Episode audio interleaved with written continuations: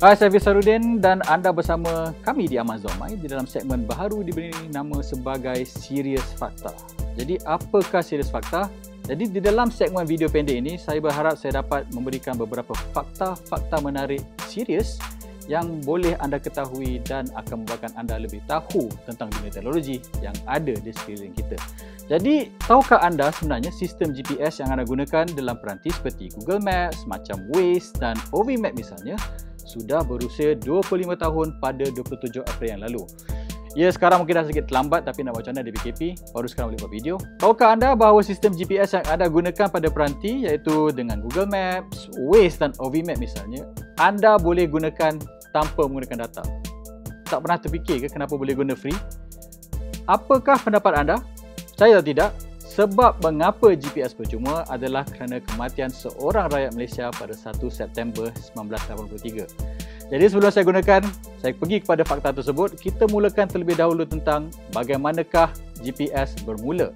Jadi idea GPS ni bermula pada 1997 dan seperti banyak penemuan-penemuan sains di dunia moden, ia berlaku secara tidak sengaja. Pada tahun 1957, sekiranya anda ingat, satelit pertama manusia iaitu Sputnik dilancarkan oleh Kesatuan Soviet. Dan pada tersebut, Sputnik hanya memancarkan isyarat radio kembali ke permukaan bumi.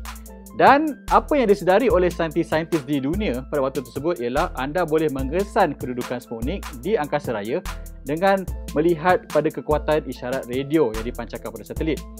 Jadi dua orang ahli fizik yang bertugas di John Hopkins University pada waktu tersebut iaitu William Geyer dan juga George Raffenbach menyedari jika mereka memantau isyarat radio yang dipancarkan oleh Sputnik ke permukaan bumi, kedudukan satelit tersebut boleh diketahui pada bila-bila masa. Jadi secara teorinya jika seorang manusia di permukaan bumi memancarkan isyarat radio kepada Sputnik, satelit boleh mengetahui kedudukan manusia tersebut di permukaan bumi. Jadi daripada idea yang asas ini, mengesan isyarat radio, idea untuk memindahkan sebuah sistem GPS mula dibangunkan oleh Amerika Syarikat. Jadi mengapa sistem GPS dibangunkan? Anda harus ingat pada waktu ini Amerika Syarikat bermusuhan dengan Kesatuan Soviet dan antara cara untuk diorang ni nak meneutralkan satu sama lain ialah dengan membina banyak ICBM, Intercontinental Ballistic Missile senjata nuklear ini memerlukan anda tahu lokasi anda melancarkannya dan juga lokasi di mana anda ingin ia jatuh. Itu targetnya. Jadi dengan adanya sistem GPS, mereka boleh melancarkan misal-misal ini dengan tepat ke bandaraya-bandaraya ataupun sasaran-sasaran musuh. Jadi pada tahun 1958, satu sistem dipanggil sebagai transit dibangunkan. Jadi anda boleh melihat transit ini sebagai GPS version 0.1 ataupun beta. Pada waktu ini mereka memerlukan 6 satelit untuk berfungsi. Jadi transit ini dengan 6 satelit ini sebuah kapal selam yang membawa ICBM jenis Polaris misalnya akan pergi ke satu tempat, tunggu selama satu jam, kemudian observe isyarat yang dihantar oleh satelit transit ini dan mereka kemudian akan tahu di manakah kedudukan sebenar mereka di permukaan bumi. Jadi sistem transit ini hanya mempunyai enam satelit dan akibatnya jika anda berada di satu tempat dan anda ingin tahu kedudukan anda pada waktu tersebut, anda hanya mempunyai peluang sekali dalam sejam dan kemudian mengambil bacaan radio yang dipancarkan oleh satelit transit selama 15 minit. Dan selepas itu barulah anda tahu kedudukan sebenar anda di mana-mana lokasi di permukaan bumi.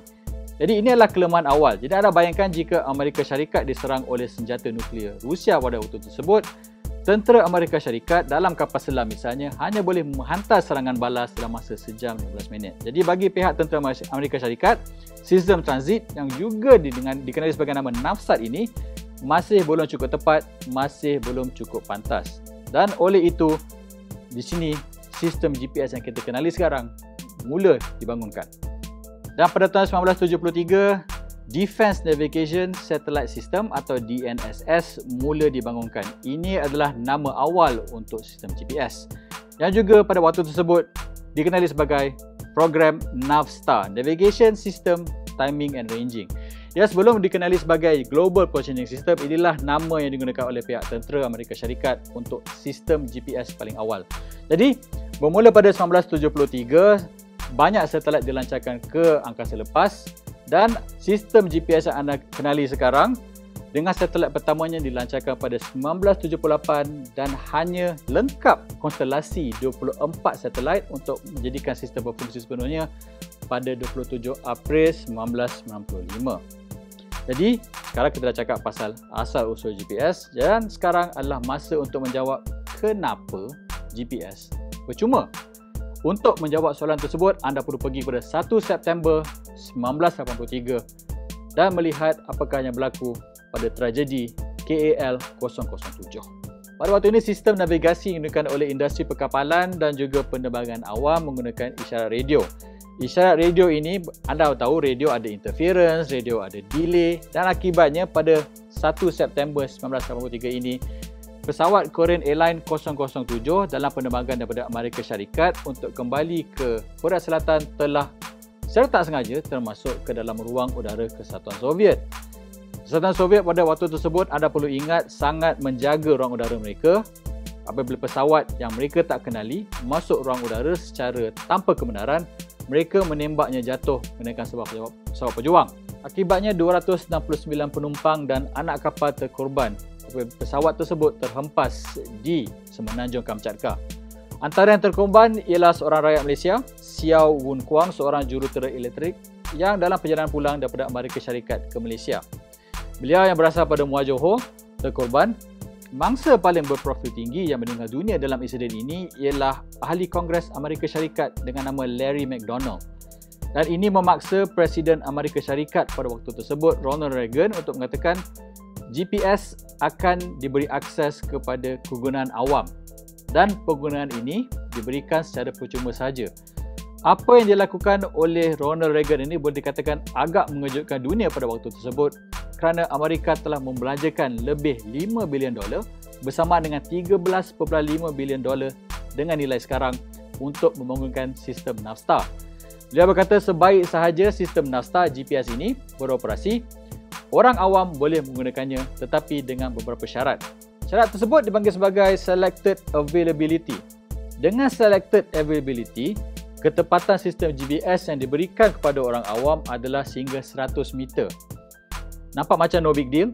Tapi jika anda lihat sekarang, sistem GPS yang kita gunakan masih lagi percuma ini mempunyai ketepatan di antara 3 ke 5 meter. Sistem selective availability ini hanya ditarik pada tahun 2000 selepas Presiden Amerika baru iaitu Bill Clinton mengatakan untuk menggunakan sistem GPS ini kita berikan ketepatan kepada semua orang dan bukan hanya pada pihak tentera. Jadi, inilah sebab kenapa GPS percuma dan anda tahu sekarang. Jadi, 1993, Ronald Reagan cakap, okey boleh guna secara free, semua orang boleh akses. Dan sebenarnya, walaupun 1993 diberikan akses, orang awam hanya boleh membeli peranti GPS mudah alih pertama pada tahun 1989. Magellan 1000 yang dijual pada harga 2370 dolar yang dianggap murah pada waktu tersebut mula dipasarkan kepada orang awam dengan ketepatan menjejak lokasi sekitar 100 meter. Time Magazine pernah melancarkan satu senarai mengatakan antara 100 peranti terbaik di dunia dan paling penting dalam masa 100 tahun ialah Magellan 1000 ini kerana ia menjadi pemangkin kepada aktiviti luar di Amerika Syarikat. Orang dah mula nak memancing dan juga nak hiking tanpa perlu risau mereka akan sesat dan akan tahu kedudukan mereka pada bila-bila masa. Satu lagi anekdot yang harus saya cakap bahawa macam GPS bermula dengan keperluan ketenteraan, Magellan 1000 ini sebenarnya bermula sebagai sistem GPS mudah alih kegunaan tentera dengan nama Magellan 1000M. Ketepatannya sekitar 3 meter. Anda bayangkan yang digunakan oleh orang awam 100 meter untuk ketenteraan ialah ketepatan 3 meter dan Magellan 1000M ini digunakan oleh pihak infanteri tentera-tentera bersekutu ketika menyerang Iraq pada Perang Teluk Pertama 1991-1992. Pada waktu tersebut, Iraq rasakan bahawa padang pasir pada bahagian selatan negara mereka tak ada orang berani nak navigate, tak ada pokok, tak ada tasik. Jadi mustahil dengan menggunakan map, mereka tahu mana kedudukan mereka. Mereka tak sedar Amerika Syarikat dan sekutu-sekutunya ada sistem GPS dengan mudah boleh pergi menyerang mereka pada belakang menerusi padang pasir yang sebenarnya orang Iraq sendiri tak berani nak lalu kerana terlalu banyak yang sesat.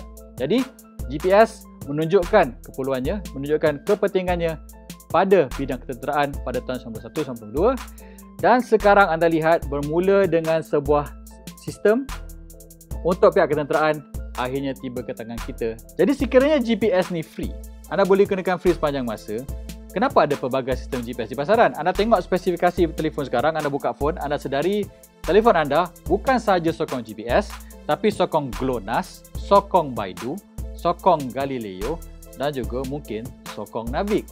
Jadi jawapannya terletak kepada fitrah asal sistem GPS ini dibangunkan oleh pihak tentera Amerika Syarikat dan pihak tentera Amerika Syarikat boleh mengawal siapa yang boleh mengakses uh, sistem mereka. Jadi sekiranya anda seorang anggota tentera pada China misalnya, anda tahu bahawa jika anda gunakan GPS, pihak tentera Amerika Syarikat bukan sahaja boleh tahu kedudukan anda, tapi mereka boleh degrade. Anda boleh menyebabkan sistem anda tidak berfungsi dengan baik dan anda boleh sesat. Jika anda tengok cerita Tomorrow Never Dies, filem James Bond yang ada Michelle Yeoh tu kan. Premis dia ialah Perang Dunia Ketiga berlaku apabila sebuah kapal UK ditembak oleh sebuah uh, kapal milik China. Di atas kertas nampak macam fiksyen tapi sebenarnya berasaskan dunia sebenar. Anda harus tahu bahawa GPS ini milik tentera Amerika Syarikat jadi mereka boleh menidakkan akses kepada sistem penjejakan ini kepada sesiapa sahaja. Jadi China sedari jika, mereka gunakan GPS, bukan sahaja kedudukan mereka boleh diketahui oleh pihak musuh, tetapi pada bila-bila masa saja Amerika boleh kata kami tak nak bagi orang China guna kita punya GPS dan mereka akan sesat di tengah lautan. Jadi mereka melancarkan sistem Baidu pada tahun 2000 dan kesemua constellation 36 satelit Baidu akan dilancarkan sepenuhnya tahun ini. Jika anda bandingkan dengan sistem GPS, ada 26 satelit dengan dua on reserve dan pada waktu-waktu tertentu anda perlukan sambungan kepada empat satelit untuk mengetahui kedudukan anda di permukaan bumi. Sistem Baidu ini jauh lebih tepat kerana ianya mengandungi 36 satelit. GLONASS pula dibangunkan oleh pihak tentera Rusia pula. Juga atas tujuan yang sama, mereka tak mahu bergantung harap kepada sistem dibangunkan oleh tentera Amerika Syarikat. Galileo pula adalah untuk kesatuan Eropah dan Navig pula oleh tentera India.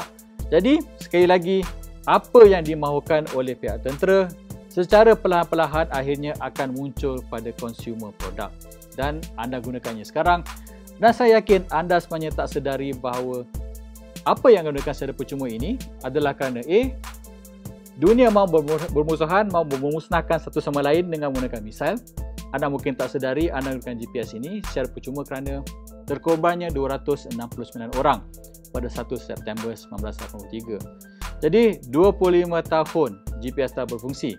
Anda gunakan setiap hari, ianya dah dianggap sebagai magic, sesuatu yang anda anggapkan sebagai sesuatu yang tak ada special. Tapi jalan untuk tiba ke destinasi sekarang mengambil berbagai tragedi dan juga berbagai inovasi dan kita hanya boleh berfikir apakah sistem GPS seterusnya dan apakah inovasi seterusnya yang akan kita gunakan sekarang yang asal usulnya bermula daripada keperluan pihak tentera. Jadi inilah segmen Serius Fakta. Diharap dengan segmen pendek ini anda tahu pelbagai benda-benda menarik tentang teknologi di sekeliling anda. Teruskan bersama Amazon Mai untuk segmen Serius Fakta seterusnya. Jumpa anda di waktu yang lain.